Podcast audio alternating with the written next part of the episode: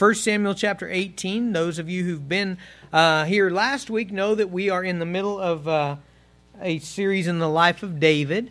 And so last week we looked at David and Goliath in chapter 17, and Jesus our champion as David was their champion. And now today we're looking at 1 Samuel 18, beginning there. We're going to be actually in 19, 20, 21, 22, and 23. Now you know why I was a little late, okay? We're going to be looking at friendship in David and Jonathan. So let me read the first 5 verses of chapter 18, and then we will get to work in the text this morning. As soon as he had finished speaking to Saul, the soul of Jonathan was knit to the soul of David. And Jonathan loved him as his own soul. And Saul took him that day and would not let him return to his father's house. Then Jonathan made a covenant with David. And because he loved him as his own soul, Jonathan stripped himself of the robe that was on him and gave it to David, and his armor, and even his sword, and his bow and belt. And David went out and was successful wherever Saul sent him, so that Saul set him over the men of war. And this was good in the sight of all the people, and also in the sight of Saul's servants. Father in heaven, we come to you asking for the power of your Holy Spirit to enable us to be covenant friends as were David and Jonathan. Father, I need help. God, I need help in being a better friend, in being more committed to caring for people. Father, I pray that you would put it in our hearts to strive for this kind of relationship. We thank you, Jesus, that we have a friend in you. Lord, you're the perfect friend. Help us to be like that. In Jesus' name, amen. Whenever you talk about friendship, I'm always afraid that you're going to have the wrong picture in your mind. And today's passage will surely straighten that out, okay? When I talk about friendship, I don't mean just people you hang out with, people you know, people that you go to NASCAR races with, or anything like that. Really, I'm thinking much deeper than that, really a Saul and Jonathan type of friendship. I was telling the other services that my wife says lots of nice things to me, but I think the thing that means maybe the most to me when she says it is every once in a while she'll say, "Jason, you're my best friend." And I know that she means that in a David and Jonathan type of friendship. And I want you to have that. I want you to strive for that. I know that those of you who have been at Lincoln a long time, you're breathing a big sigh and you're saying, "That dude is hitting Christ-centered relationships again." You know, and you knew it was coming, didn't you? You looked on the calendar and you said, "Small groups, 2 weeks away. Yeah, he's going to do it," you know. Yeah, you're right. I don't hide nothing. All right. So it's everywhere. You can't miss it in the Bible. The Trinity. God is Trinity. God's Father, Son, and Holy Spirit existing in an eternal friendship. Book of Proverbs, packed with verses on friendship. Proverbs 18:24, there's a friend who sticks closer than a brother. John 15:15, when Jesus speaks to his disciples the night before his crucifixion, he tells them, "No longer do I call you servants, for the servant does not know what his master is doing, but I've called you friends. For all that I've heard from my Father, I've made known to you." Romans 12:10, 2 Peter 1:7 tell us, command us to strive to love one another with brotherly affection. The word brotherly affection is the root word for John 15:15, friend, okay? So friendship really encompasses what God has designed for us to be toward one another. And here's the reality that I feel like I'm fighting against this morning. After doing over 100 funerals, 125 I think around in this church, one of the things that I've painfully recognized is that many people will live and die without friends, okay?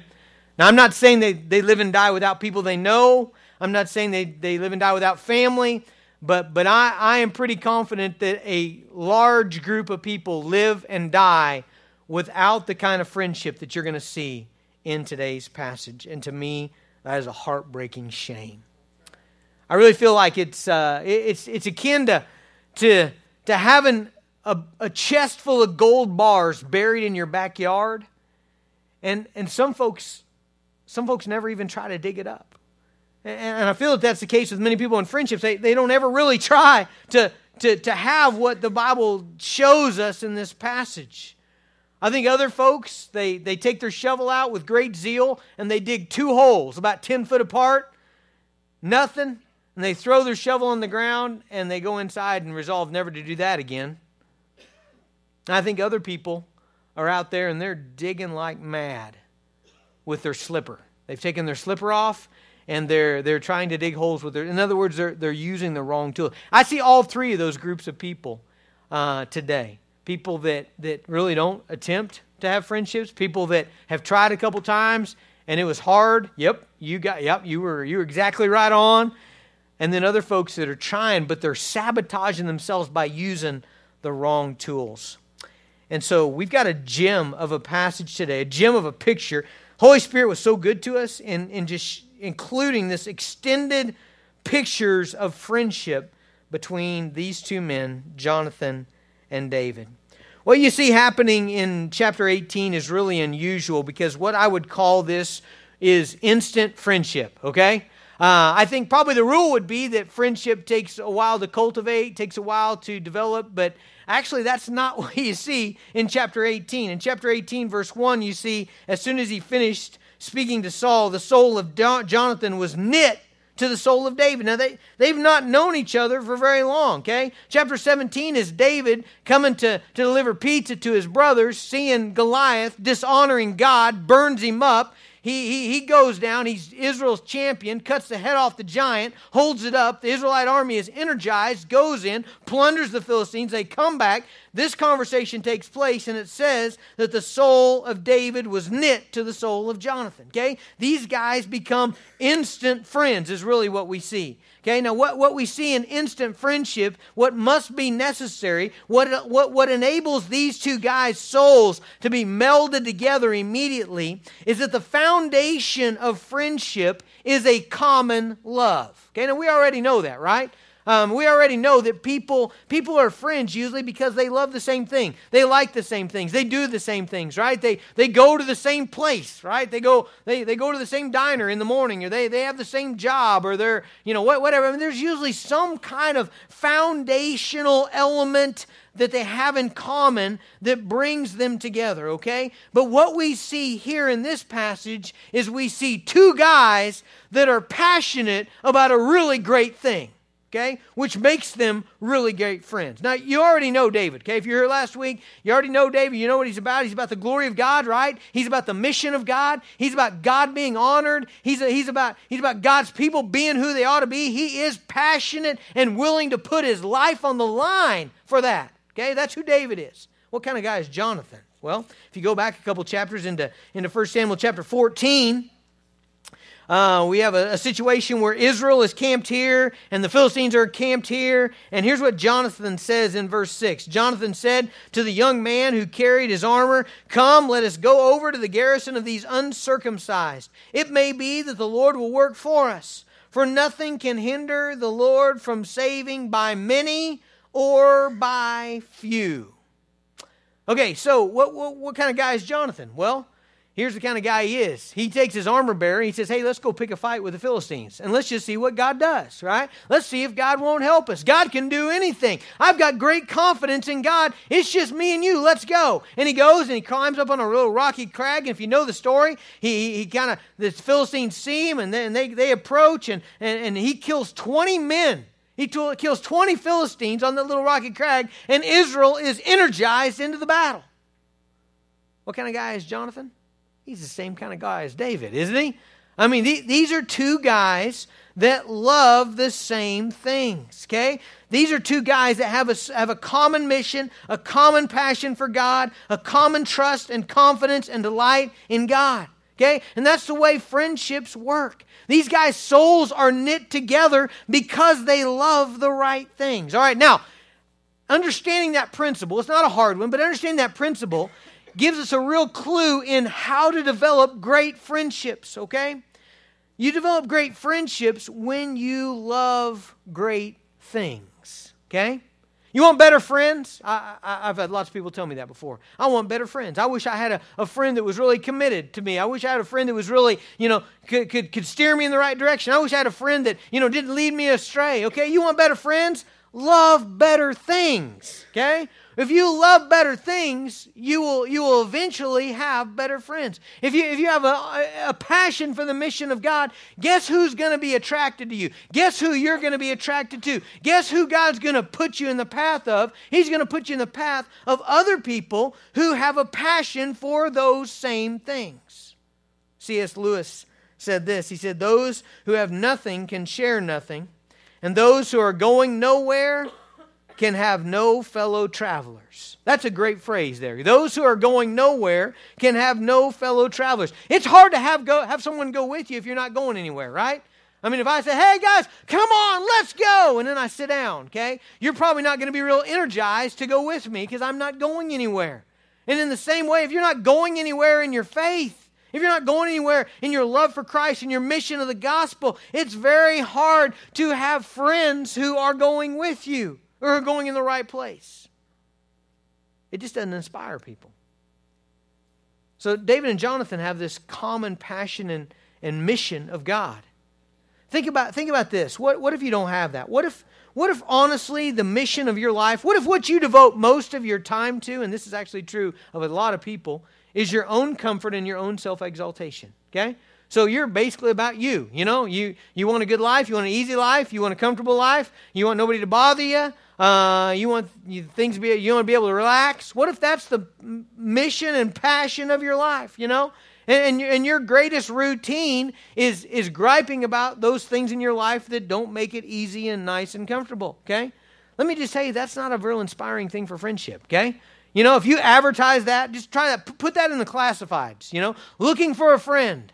I love to exalt myself, to be comfortable, to rest a lot, and gripe about those things that don't make my life easy. Who would like to go with me? Who would like to be that with me forever, okay? I don't think you're going to have many people answer. And if you do have somebody answer, they're surely not going to be the great friend to you, okay? I mean, if they're the type of person, that's the way they want to spend their life, man, you're not going to have great friendships. And so a very core part of friendship is loving the right things, loving the right mission, being the right kind of person. And so these two guys, Saul and David, yeah, they're enemies, okay? Jonathan and David, I read Saul when I looked down in my Bible, they become instant friends, okay? Their souls are knit together, and then what happens next is really a fabulous thing, okay? And it happens right away. That's really the fabulous thing about it. But right away in verse 3, it says, "Then Jonathan made a covenant with David because he loved him as his own soul." Okay, so verse 3, Jonathan makes a covenant with David because he loved him as his own soul. Now, let me ask you, first of all, what is a covenant? What is a covenant? A covenant is a binding agreement, okay? But it's a little different than many agreements that we find today, okay? Peg's not here. She just left, so let's use her as an example.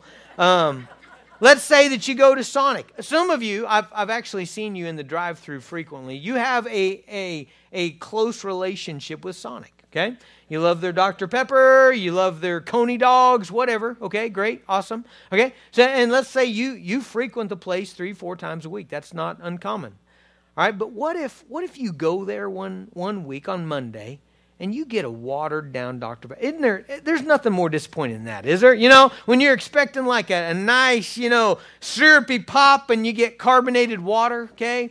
And your Coney dog has something suspicious in it. You know, you think it might be hamburger. Maybe it's not. This is all made up, by the way. Don't tell Peggy I said that, you know. Okay, let's say you get that, you know, on Monday. And probably because you have this agreement, you'll probably go back on Wednesday and try it again. And let's say you get the exact same thing on Wednesday. I'm telling you, I know most of you, 2 times, where would you be?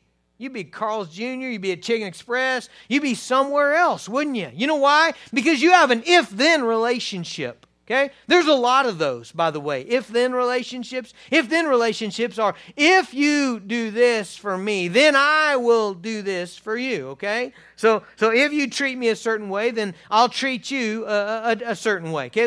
They're if-then relationships. My friends, that is not the kind of friendship that we have here, okay? So what we see here in this passage is these two guys are knit together, and immediately Jonathan makes a covenant with David. Now, a covenant is different from an if-then relationship because a covenant says, this is what I promise to be for you. If those of you who were at the God story on Wednesday, you know we went through creation, fall, flood, promises. That's where we ended. And promises, in Genesis 12, it's where it begins, the covenant of Abraham. And if you remember that covenant with Abraham, here's what happens. Abraham's just minding his own business, and God appears to Abraham. And in verse 2, he says, listen, I will make you a great nation. I will bless you. I will make your name great, so you will be a blessing. I will bless those who bless you, and on him who dishonors you I will curse. And in all the families of the earth, all the families of the earth shall be blessed through you. Now, that's a covenant. You see, God's showing up, and he's saying, I'm going to be this for you forever. Marriage is a covenant, by the way. Aren't you glad that marriage doesn't go like this? Aren't you glad that marriage doesn't go, I get up there with him, and I say, okay, honey, as long as you're healthy, and as long as things are better for us, and as long as we're rich, I promise that I will stay with you. That's not much of a marriage, okay? And marriage doesn't work that way because marriage is a covenant, okay? And so as a covenant, I stand before my bride and I say, honey, I promise in sickness and health, for richer or poorer, till death do us part, I will be this for you. Okay, that's a covenant. A covenant says, this is what I'm going to be for you for life. All right, so notice that as their souls are knit together because they're on the same page and they love the same things and they're passionate about the glory of God, and so their souls are knit together, and immediately Jonathan makes a friendship covenant with David. Basically, he says, I'm going to be this for you forever. I'm going to be for you. I'm going to be behind you. I'm going to be your friend forever. Okay? Now, here's where a lot of friendships, honestly, they fall out, okay? A lot of friendships fall out at this point because friendship is hard, okay? And it's not easy to maintain. And our schedules are difficult. And we don't naturally run across each other. And it takes sacrifice and time and effort. Well, let me just tell you, chapter 18, when Jonathan makes the covenant with David, that is as easy as it will ever be for them, okay? That's as easy as it's ever going to be. You know what happens right after this? Saul, who's going crazy as it is because he rebelled against the Lord, Saul gets it in his head that David is his number one threat, and Saul commits his life to killing David. Now, how hard is it to be friends with somebody whose dad's trying to kill you, okay? I mean, just imagine, how hard would it be for me and Jonathan to be friends if Jeff had his shotgun in his plumbing truck and every time he saw me, he stopped, pulled over, and took a shot at my car, I mean, How hard would that for me to be a friend to Jonathan? I mean, would I want to go over to his house? Hey, Jonathan, I'll pick you up. Yeah, I'm sure. Yeah, I mean, Jeff's going to be waiting there in the bushes, I mean, that's literally, that is the situation. I mean, it's funny, isn't it? Almost. I mean, that's the situation. So Jonathan makes this covenant with David, and then his dad sets out on the rest of his life an attempt to kill David. All right, so from now on, these guys have to meet in secret. From now on, they've got to plan their meeting and have signals and signs, and they both risk their life every time they get together. But they get together. The rest of Jonathan's life. Why? Because they made a covenant. The Bible wants you to realize this. It wants you to see this. Notice. Okay, so 1 Samuel 18, they make a covenant. 1 Samuel 20, look at verse 16.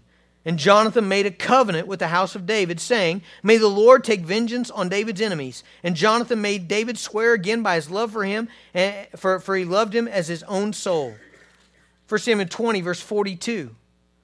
Then Jonathan said to David, Go in peace, because we have sworn, both of us, in the name of the Lord, saying, The Lord shall be between me and you. That's what a covenant is. Have you noticed we do that in marriage, by the way? In marriage, when I stand up here, what do I say? I say, honey, I commit before God and these witnesses. Isn't that what we always say? The marriage covenant is basically me bringing God in and saying, all right, God, you be witness between him and I. I promise the rest of my life to take care of her and to love her and to cherish her. And God, I'm bringing you in as my witness.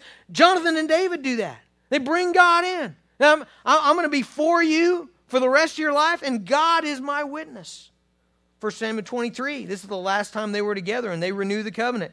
And the two of them made a covenant before the Lord. And David remained at Horesh, and Jonathan went home. I mean, what the Bible wants you to see here is that this kind of friendship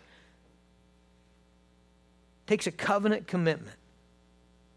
You know, usually we think of Jonathan. You know, always in a friendship, isn't this kind of true? You got like the good friend and the mediocre friend. You know, isn't that mostly true in friendships, you know? You got the guy that's kind of, you know, the lady that's, you know, really the investor and the other person is not so much. You almost always think Jonathan is the better friend here than David because he's the one that truly risks the most and gives up the most to be David's friend. But interesting thing, after Jonathan's death, this covenant still takes place for David, okay? So we go clear into 2 Samuel chapter 9, David is king, all of his enemies are vanquished, and he's reigning in Jerusalem. And David says in 2 Samuel 9:1, by the way, we'll hit this passage here in a couple months. And David said, "Is there still anyone left of the house of Saul that I may show him kindness for Jonathan's sake?" I mean, after this guy has died, David is looking for relatives of Jonathan so that he can take care of them. That's part of his commitment that he made to Jonathan in 1 Samuel 18. That, my friends, is friendship. Can you imagine a church full of people that are committed to each other at that level? What are the hindrances to friendship? Well, one of them that I see right away, I think you guys are with me, first of all. I think you're probably with me on the common interests, right? I mean, we got to be passionate about, you know, you got to love the great things in order to have a great friend. I think you're probably with me. I think you're with me on this covenant thing, you know, just being for somebody. It's not an if-then, but it's I'm with you, I'm for you, no matter what happens, no matter where, you know, what trials you go through, I am for you. Okay, I think you're probably with me here. I think this one, okay, this obstacle here that we see, I think it's going to be big because I think we don't have a very good picture of this in our society. But friendship, godly friendship, demands transparency. It demands that we are willing to show who we really are. Do you remember when I read John 15:15 at the beginning and Jesus told his disciples, I don't call you a servant, I call you a friend. Why? What was the reason why? Remember that? He said, because I've showed you all that my Father has shown me, right? I've revealed to you the will of the Father. In other words, I've let you into my life. I've shown you my plan. I've shown you myself, okay?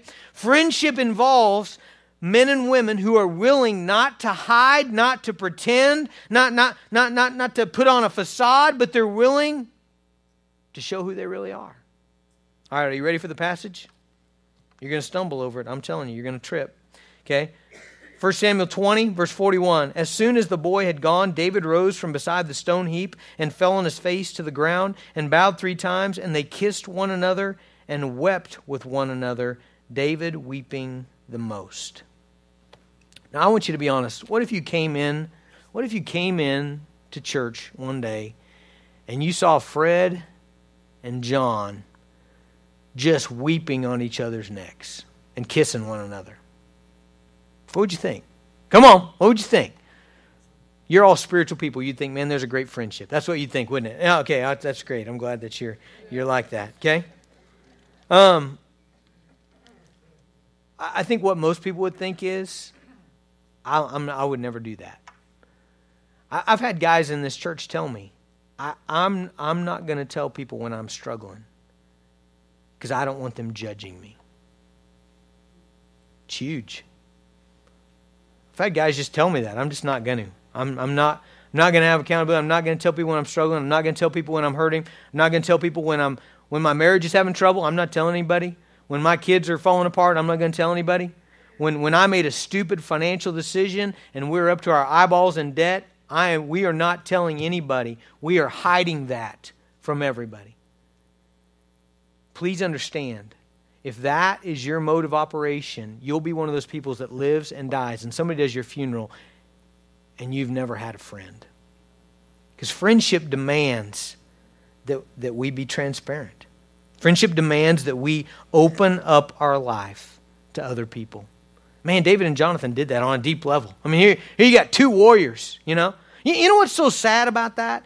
What's so sad about that is our culture. I've seen this on the internet. I've even had people argue this with me.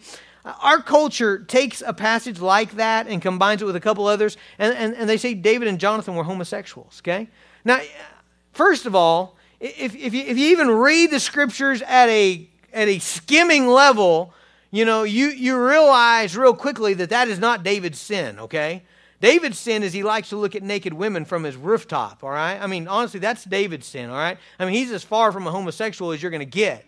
Okay? But I think the reason that people go there is, number one, they don't know what to do with a passage like that. They don't know men who don't pose and pretend, you know? I mean, when guys in our culture are sad, we hide it. We might cry, but we get in the truck and drive 23 miles out in the country, you know, to do it. We're not going to do it in front of anybody else. And I think we don't have a picture of this kind of friendship.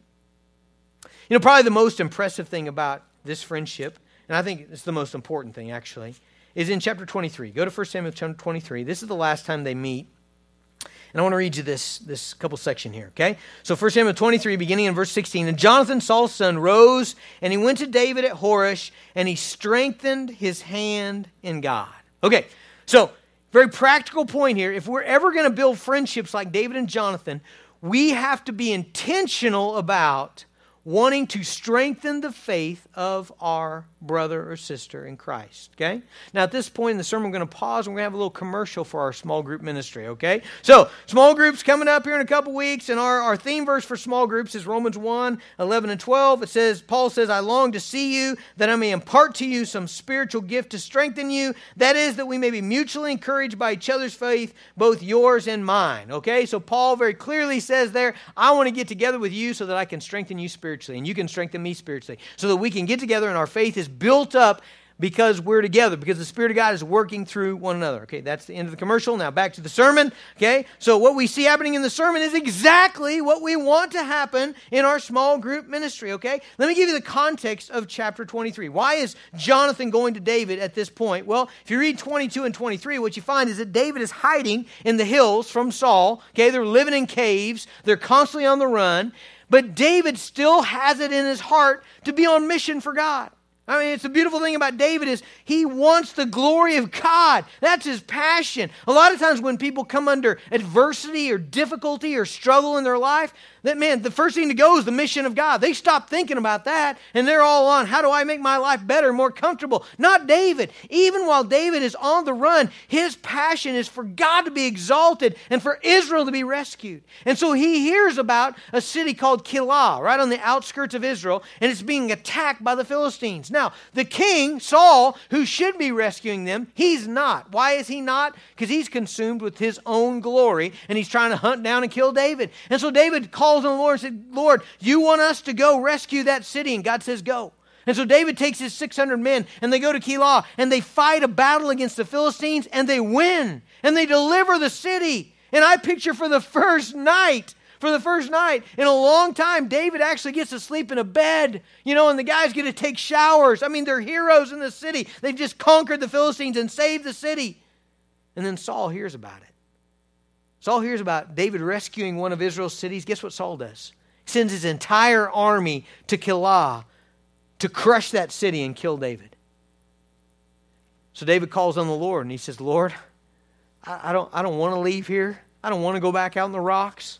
Lord, we've rescued this city. Will they protect us? Will this city that we just rescued, will they protect us? God says, no, they'll give you over. How discouraging would it be to risk your life for somebody and they turn around and stab you in the back? That's exactly what happened to David at Keilah, okay? And so with their heads hung, they run out of the city. They got to leave. They go back to the rocks. They got to go back to hiding, okay? And it's in that context that Jonathan leaves the army of Israel and he goes to find David. Okay? So that's what's happening here in chapter 23. Jonathan is going to find David. Why? Because David's in a difficult spot. He's in a despairing spot. He's in a discouraging spot in his life. And it says, Jonathan, Saul's son, rose and he went to David at Horesh. And what did he do? He strengthened his hand in God. Now notice, Jonathan's purpose here is not to strengthen David militarily, okay? He didn't bring David arrows and swords and clubs, okay? His purpose is really not to strengthen him physically. He didn't bring him food or water. His purpose is higher than both of those. His purpose is to strengthen his hand, what? In God, right? It says that. He came, he met David at Horesh to strengthen his hand in God. Now, what exactly does that mean? What that means is Jonathan is going to his friend to build up his friend's confidence in God, to build up his friend's faith in God, to build up his friend's hope in God. That's Jonathan's aim. Jonathan is going there, and in his conversation and in his actions, his purpose is, I'm going to build up my friend's faith. Friends, that is a friendship. That's a friendship. That's what God intends for friendship to be. It's for you to have these kind of covenantal relationships where you are for somebody forever. And when they're down, when they're despairing, when they're discouraged, when they've had a tough time, you go, you interact, you engage with the purpose of strengthening that person in God. So how exactly does Jonathan do that? We'll look at verse 17. Verse 17 says, and this is what Jonathan said to David, and he said to them, "Do not fear, for the hand of Saul my father shall not find you. You shall be king over Israel, and I shall be next to you. Saul my father also knows this." So how does Jonathan encourage David? He encourages him with the word of God. That's essentially what he does, okay? Why do I say the word of God? How does Jonathan know that David's going to be king? He knows that because Samuel anointed David king.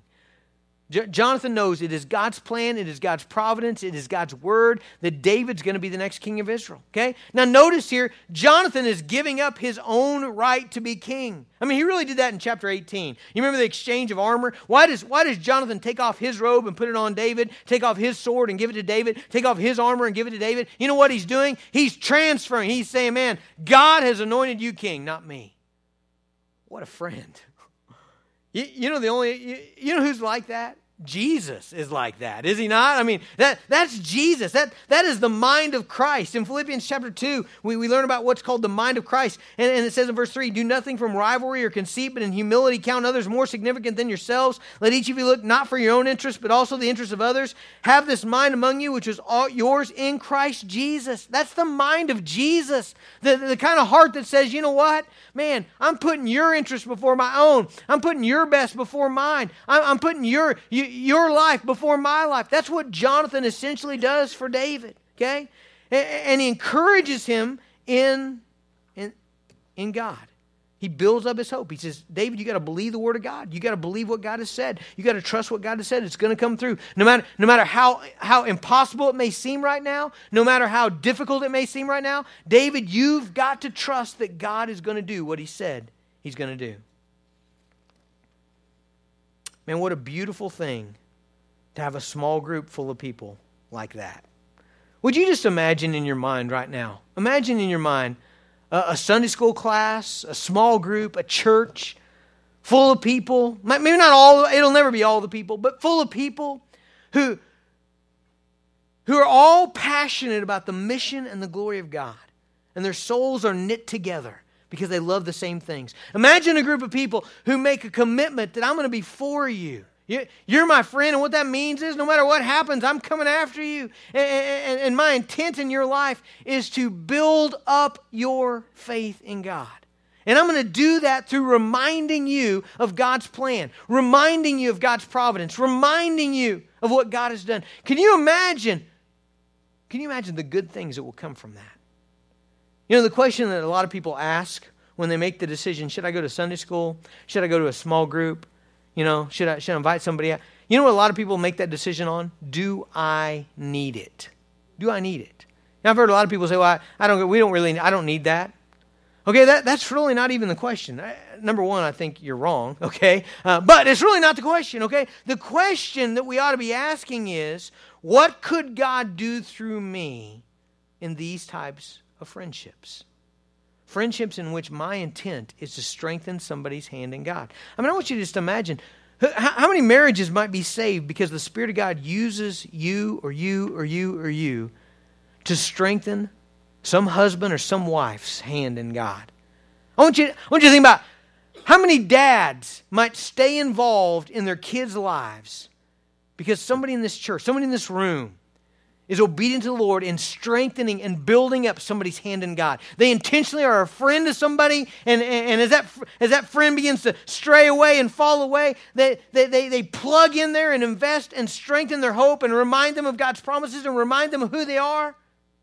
Man, how many kids might not turn to a destructive pattern of life because God uses somebody in this room to strengthen their hope in God? How many people keep sharing the gospel? How many people might continue in faith because someone was a friend to them? You know, I think Jonathan was able to be this kind of friend because Jonathan did not have the identity problems that so many of us have. You know, in chapter 23, verse 17, verse we just read, look at it. And he said to him, "Do not fear, for the hand of Saul, my father, shall not find you. You shall be king over Israel, and I shall be next to you." Man, you know what I love about that? Jonathan knows exactly who he is in Christ, and he loves it. That's not the case for most of us, is it? Most of us spend a lot of our lives trying to prove that we're somebody, don't we? You know how contrary to friendship that is? If whenever I'm with somebody, I'm trying to convince them that I'm important, you know? Man, that's hard when you're a pastor, you know? I mean, trying to convince somebody that you're important, you know? What do you produce, you know? I mean, if I'm continually trying to show my worth, if I'm continually trying to show that I'm really worth something and I'm really valuable, man, that's a detriment to friendship. You got a guy like Jonathan that just says, "David, you're supposed to be king. I'm not. It's my place, it's my right, it's my father, it's my family. God's picked you. And man, I love that. And I'm going to be next to you." Man. Jesus. That's why Jesus was able to serve and be a friend like he was. John 13. It's the Passover meal. Picture Thanksgiving, okay? Special meal. All right? It's made in the upper room. It's all prepared. Here come 12 disciples. All of them been walking through muck all day. Their feet are stinky. They're about ready to recline on little pillows, and their feet are going to be in everybody else's face, and they're all dirty.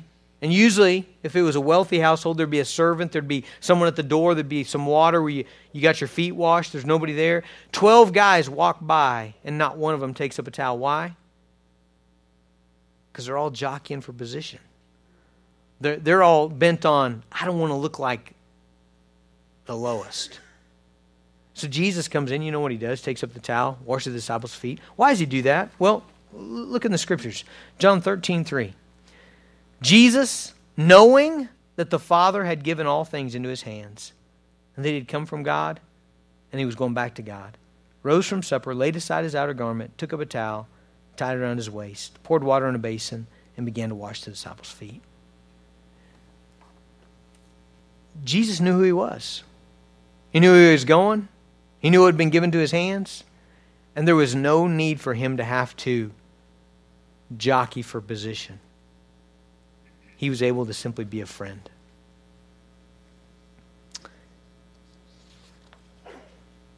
I want you to be a friend. I don't want you to leave here saying, "How come nobody's been a friend to me?" Okay, see, when that comes out of your mouth, what are you doing? You're putting that classified in the paper, right? That says what? I'm all about me. I'm all about my comfort. I'm all about my exaltation. Who wants to go on this wonderful ride with me? Okay? And let me just tell you, nobody does. Okay? Nobody wants to go on that ride with me either. Okay? The question we need to ask is, who am I a friend to? Who am I that to? And maybe your answer is nobody. Okay. Man, you're breathing. Y'all look moderately healthy. Hopefully you're going to live a while longer. This ought to be at the top of your list. I mean, this ought not be a sideline in your life. This ought to be at the top of your list. To be this to others. To be like Jesus. To be like Jonathan, who stepped down from their position and took up the role of a servant and poured into somebody else. Man, be that. We've got small groups coming here in a couple weeks. Is small groups the only place you build friendships? Absolutely not, okay? No, not at all. Man, this ought to happen anywhere. Why do I keep mentioning small groups? It's just, it's the way that we know to help you, okay? It's the way that we know to help you. Is we want you to be in somebody else's house. We want you to sit on their couch. We want you to pray with some people. We want you to at least have an opportunity to make this work. Be a friend. Let's pray. Father, I just pray for us as a church. God, I ask you to help us to be a friend like Jonathan. God, I pray that you would open up our hearts and minds to be passionate about the right things. Father, to love great things, to have great friends. Lord, I pray that you would help us in our covenant making. God, to be for people, not on a if-and or if-then basis, but to be for them through thick and thin. God, I pray that you would help us to learn the art of strengthening people's hand in God. Lord, help us to learn to remind others of what you've done for them, of who you are in their life, of what you're going to do, of the hope that we have in Christ. Lord, make us that kind of person. Give us those skills. Lord, please do great things with our church. In Jesus' name.